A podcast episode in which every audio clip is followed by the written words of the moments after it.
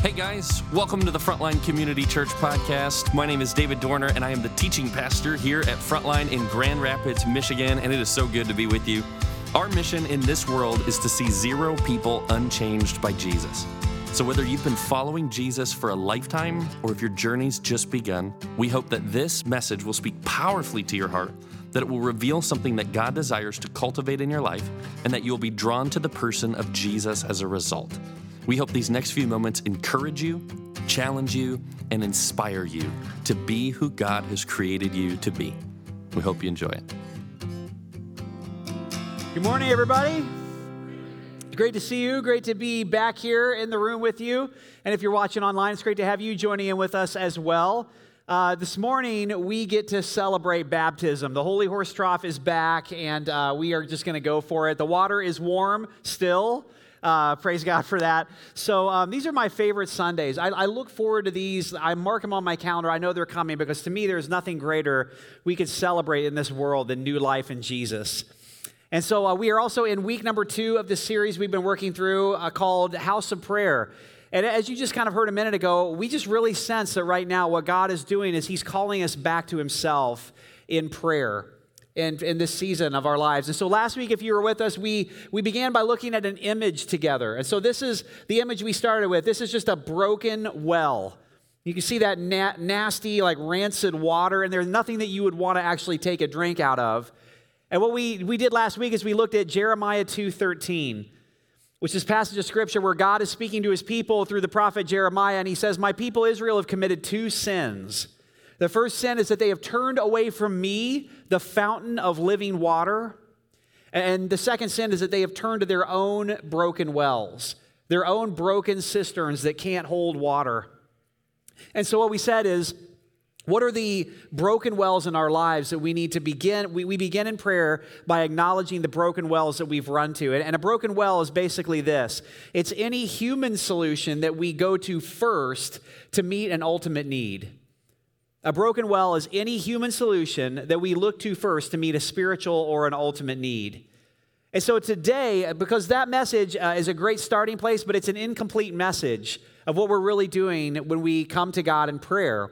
Today, what we're doing is we're taking the next step and we're saying, after we've turned from our broken wells, how do we actually come to Jesus as the ultimate solution to every single need that we have? That's what we're looking at today. How do we actually do that? Um, how many of you are excited? This, fa- this past week, we experienced our first snow of the season. How many of you were like, oh, that was so great? I'm so excited. Uh, like two hands, three hands? Okay. How many of you were absolutely disgusted that we already experienced our first snow of the season? Okay. A lot more hands uh, up for that one. Okay. So I know who we're dealing with here. Um, a guy named Terry Spatoski, who's been part of our church for a long time, a good friend of mine. He served in our tech booth for many years. He told me a story several years ago that I absolutely loved. He said when he was in high school, it was like a huge snow had hit the ground. It's the middle of winter. It's freezing cold outside. And so what he and a few of his buddies decided to do is they were going to drive around in their car late at night and they were going to look for snowmen to destroy like kind of, you know, just a bunch of jerk guys in high school. And so they're driving through the, you know, these neighborhoods. They're looking for snowmen and they, they go through this neighborhood and they see out in this yard, someone has built this pristine, beautiful snowman. And so the car stops, and one of Terry's buddies jumps out and says, Okay, I got this one. And so what he does is he runs full tilt and he just football tackles this snowman, just obliterates it, just absolutely knocks down this snowman. And all the guys in the car laugh, ha ha ha. And then he jumps in the car and they drive off.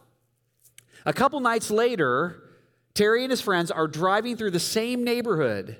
They drive by the same house, and to their surprise, someone has rebuilt this snowman.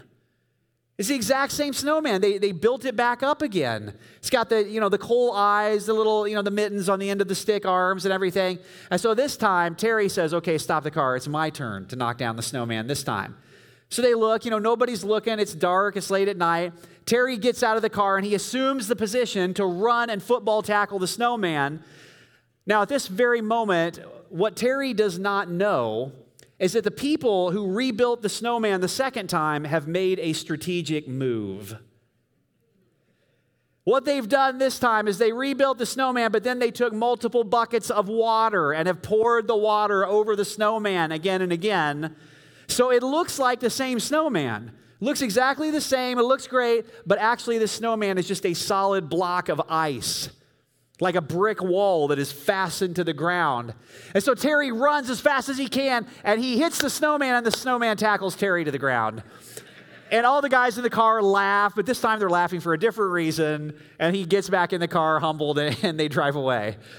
I, tell you that story to illustrate this idea. There are two ways that you can protect your snowman. One is to make your snowman safer, the other is to make your snowman stronger. Right? There are two ways you can protect your snowman. You can make him safer. You can get, you know, motion detector lights and, and build a fence around your snowman and get a guard dog and post him out there. Or you can simply just take buckets of water and dump them on your snowman and just make him stronger. Prayer, having a devoted, abiding prayer life in Jesus is like that.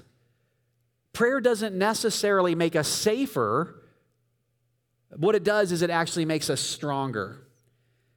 So that the things that are running at us, the things that are going to be charging at us in our world, it's not that necessarily prayer makes us safer from those things, but what it does is it grounds us, it roots us in, in our true strength in Christ. And that's what makes us stronger in Him.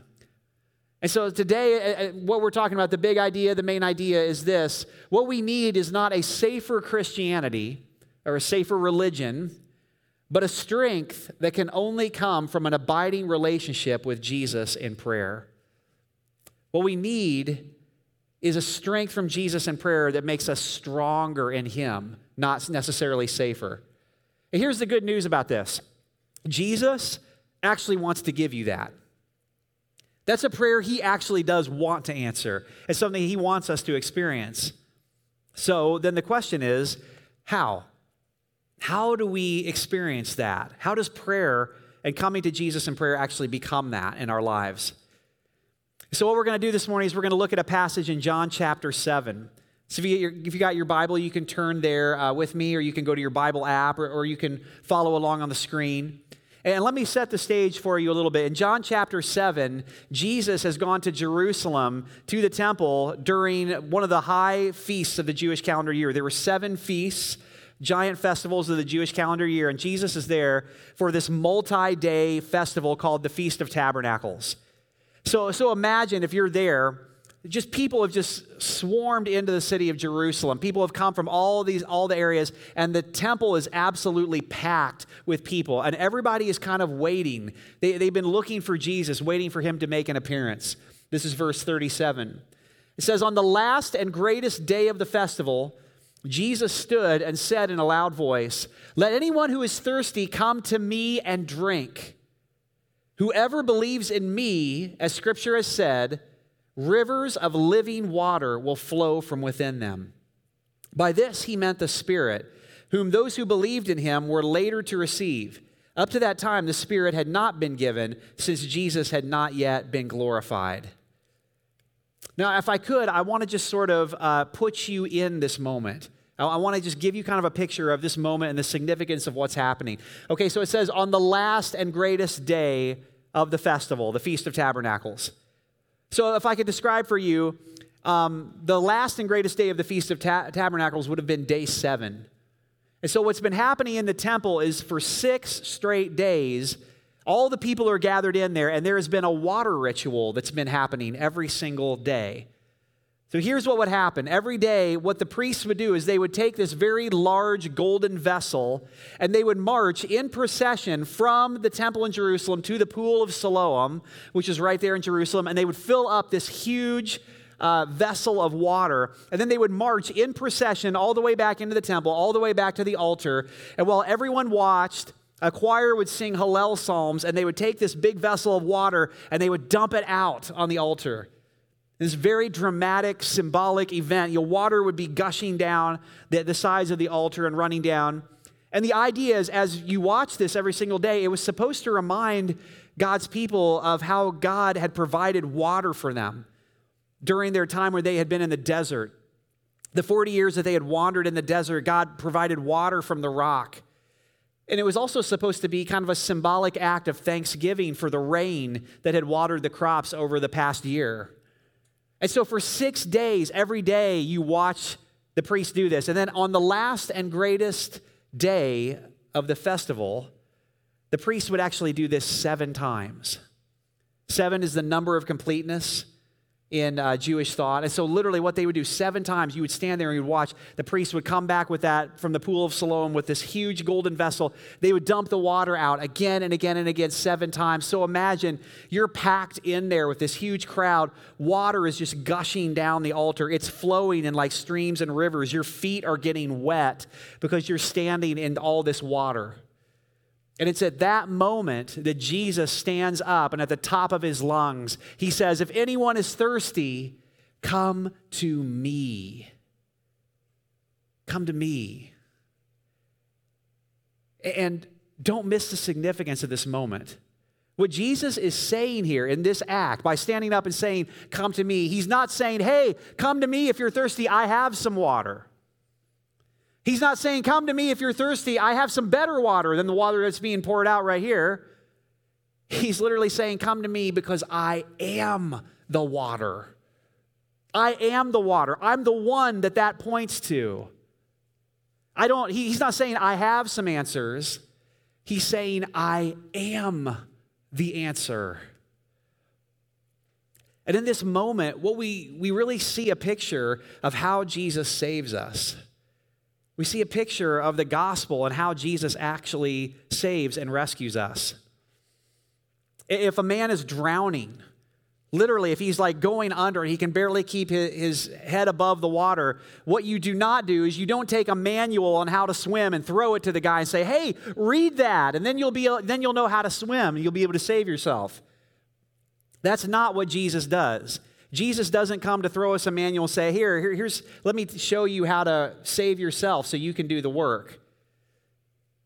By the way, did you know that's what every other major world religion offers? Every other major world religion offers a manual on how to save yourself. A holy man appears, a sage, a prophet, or, or an enlightened person appears in every other major world religion, and what they offer is a, a path a way.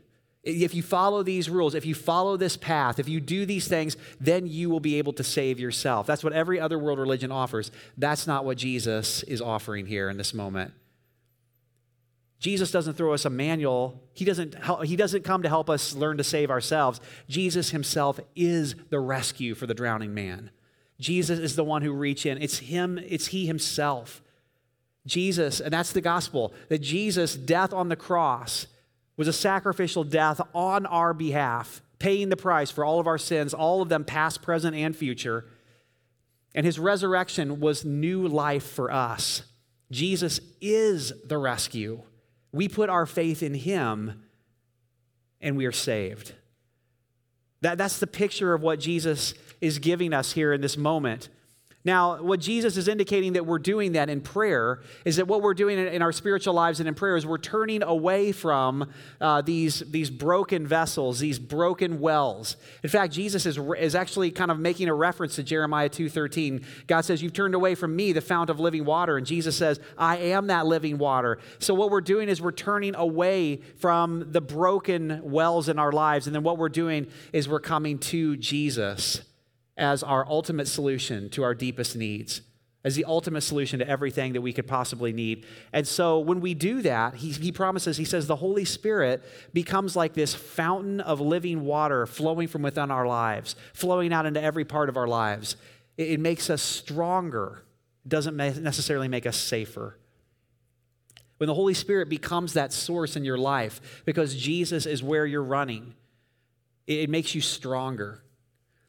And that's what he's inviting us into. That's what he's inviting us to experience. So, why don't we experience this? It's because the places we run to first are not Jesus. We, we keep going to government and wondering why that isn't producing living water. We run, run to relationships and we can't figure out why that isn't producing living water. We run to alcohol or pornography, and we can't figure out why that isn't producing living water in our lives.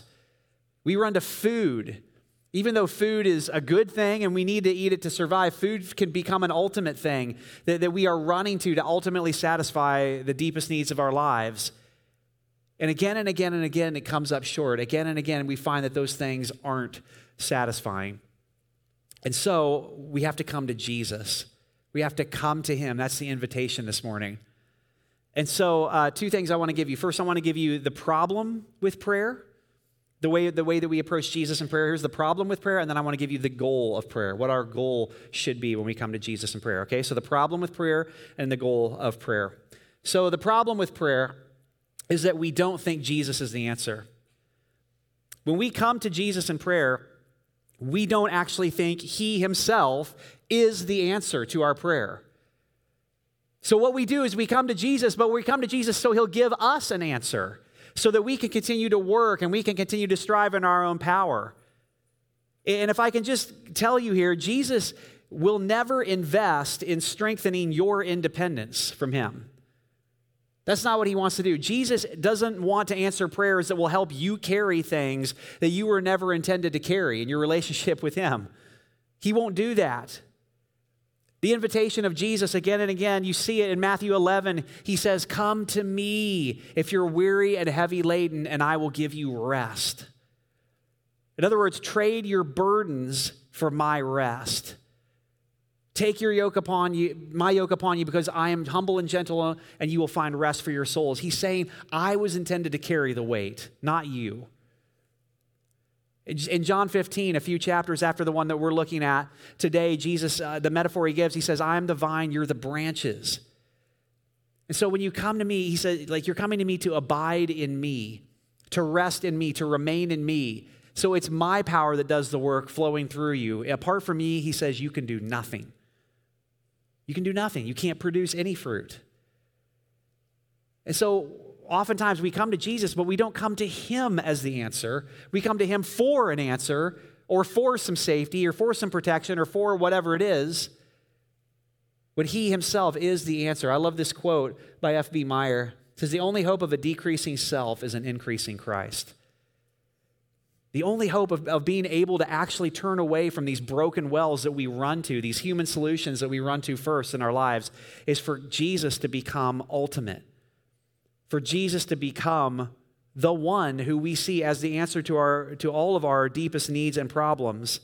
We come to Jesus in prayer, but we have to believe that He actually is the answer. He Himself is that answer. That's the problem with prayer. Then the goal then of prayer, what we're really trying to do when we come to Jesus in prayer, the goal of prayer is not answers. The goal of prayer is a surrendered life. That's what we're looking for. The goal of prayer is not ultimately answers, it's to come to this place where we have fully surrendered our lives to Him. So that our lives are in His hands.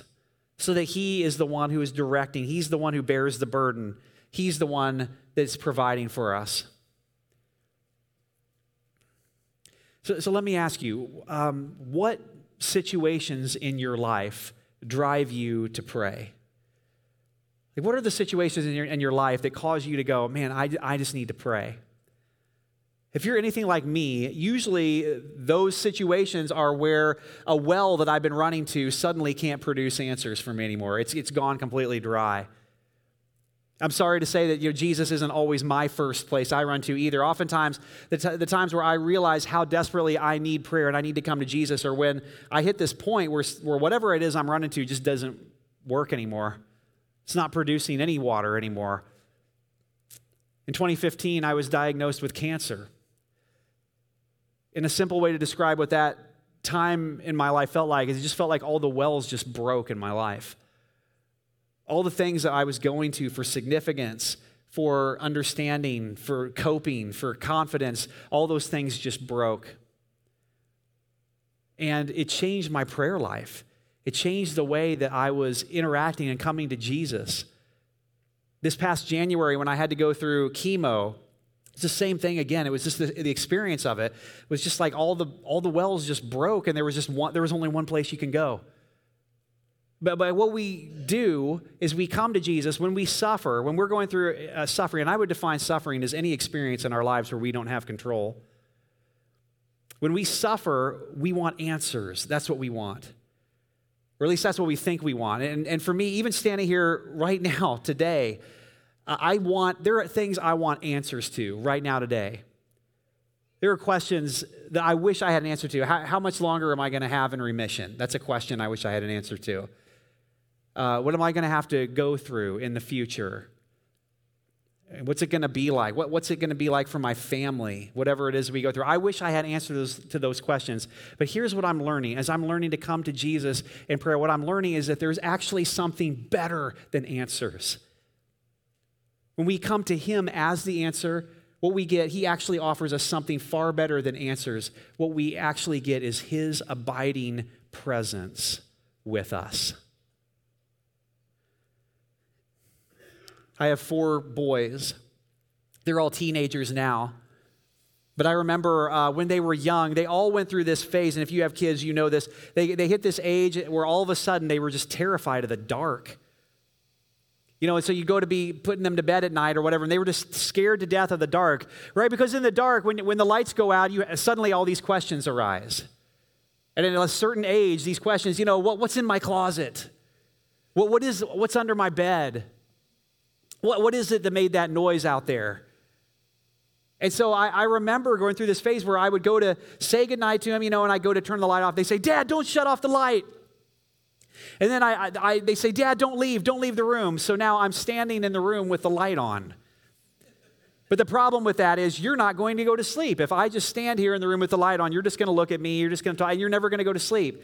And then I'm never going to go to sleep. And then we're all going to be miserable in this house because nobody's sleeping.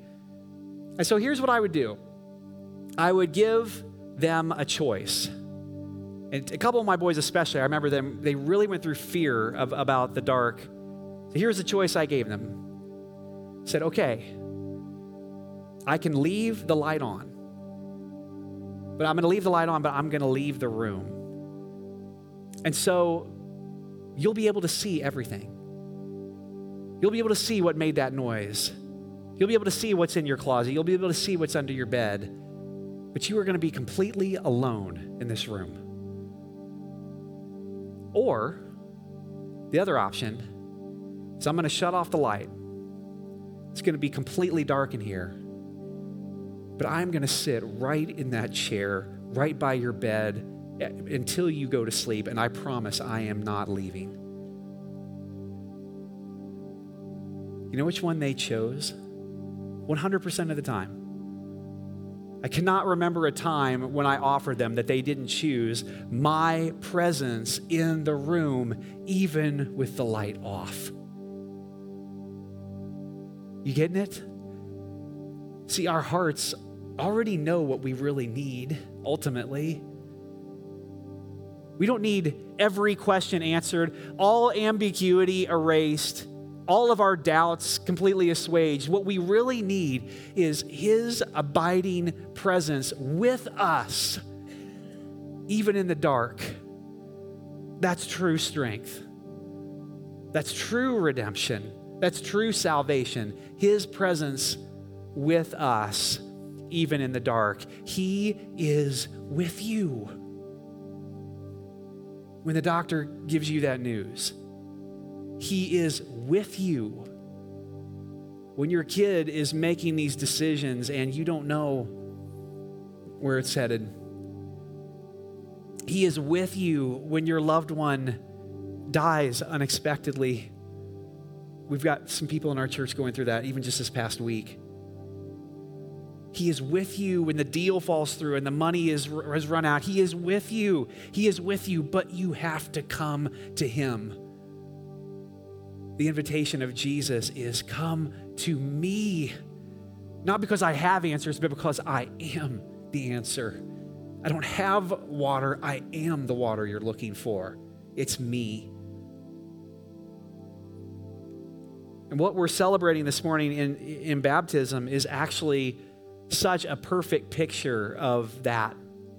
Romans 6 talks about the symbolism of baptism, that it says, just as Jesus uh, died and was buried, that we're buried with Christ in baptism. In other words, just as Jesus uh, uh, died, when we go under the water, what we're literally saying is, I'm dying, I'm dead. to these broken wells I run to. I'm dead to trying to fix it myself. I'm dead to trying to prove it myself, to try to find, you know, some answer so that I can work harder, I can strive, and I can accomplish it on my own. I'm dying to that old life. And just like Jesus rose from the grave, when we come up out of the water, what we're saying is, I'm, I'm rising to a new life in Christ. I've been made new in Jesus. I have new life in Him. That's what He offers us, that He is the source. So here's what I want to do. Would you bow your heads with me? Everybody on the room, and if you're watching online, would love for you to, to participate in this with us. I'm not going to so much say a prayer because I think what's way more important is what you pray rather than what I pray right now. So I'm just going to lead you in some guided prayer. Here's what I want you to do I want you just to go to Jesus and just acknowledge the broken wells that you've been running to. Just say, Jesus, I admit, I confess that I have been running here and it's not working. Just tell him.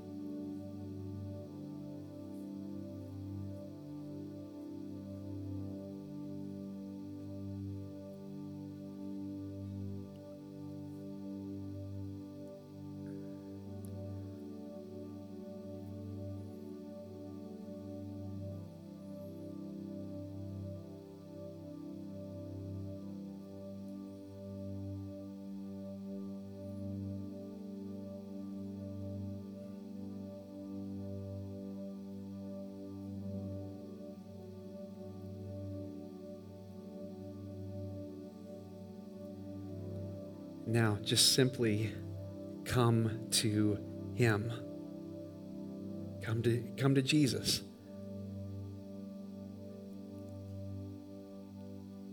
Just not for answers. The goal is not for answers, the goal is surrender. Jesus, I surrender to you. I let you have it.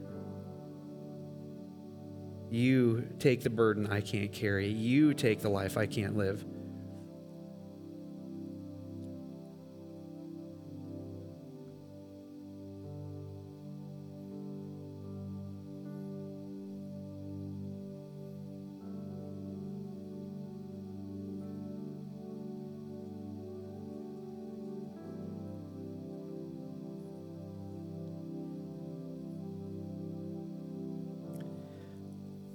So, Jesus, we just thank you that you are what our souls ultimately need, that you are the abiding presence with us, even in the dark, that you are the ultimate solution to every, everything that we need, everything that we ask for. So, we surrender to you today, Jesus. We believe that you are who you said you are, and we surrender to you as Lord of our lives. Would you lead us, God? Would you, would you walk with us? We ask in Jesus' name. And everybody said, Amen. We're going to turn the corner now and we're going to celebrate baptism. We're going to celebrate new life in Jesus. So here's what I want to invite you into. Uh, in a moment, we're all going to stand in the room and we're going to sing a song together. And as we do that, if you've uh, signed up to get baptized here, um, if you're ready to get baptized, I would love for you to join me and join Cody and the rest of us over here on this side of the room, over here by these uh, black curtains. And then in a moment, uh, after we sing a song, we're going to baptize. Well, People will get baptized here and then kind of walk off this way. Um, but here's the truth we actually don't have very many people signed up for baptism. And most of the people who got signed up already got baptized first service. Um, and I don't know, you know, why COVID numbers are up or what, what the reason is for that. But here's what I know God has been moving powerfully in our church these last couple weeks. Just see, heard story after story of people experiencing breakthrough in their lives, breakthrough. And, and we also have an experience of a lot of people who are really hurting right now in our church. And so maybe you didn't sign up to get baptized. Maybe you didn't bring a change of clothes. Maybe your thought wasn't to get baptized today. But this morning, what you're hearing, if you're hearing the invitation of Jesus say, Come to me, that's what he's saying. Come to me. Not to these other things, not to these broken wells. Come to me. And if you know your next step is to get baptized, I want to invite you to make a bold move. We had people do this first hour too but I want to encourage you to get up and walk over while we're singing this next song and join us over here on this side of the room, even if you didn't plan on getting baptized. Maybe you're like, well, I don't have a change of clothes. I didn't bring a towel. We've got towels. We've got uh, t shirts for everybody who gets baptized. Don't get baptized to get a t shirt, please. It's not worth that. Do it because you know ultimately you need to take this step and you know it's time. Don't leave this room today and just go back to empty wells. Don't do that. Don't do that. Make a bold move, take the step. It's what we do as a church as we celebrate new life in Jesus. We stand next to each other as we step into this new life. As people come to him, we cheer and we celebrate. And that's what we're going to do if you're ready to do that. So will you do this? Would you stand in the room? And let's just sing and let's go for it. And if you're ready to get baptized, come and join us over here on this side of the room.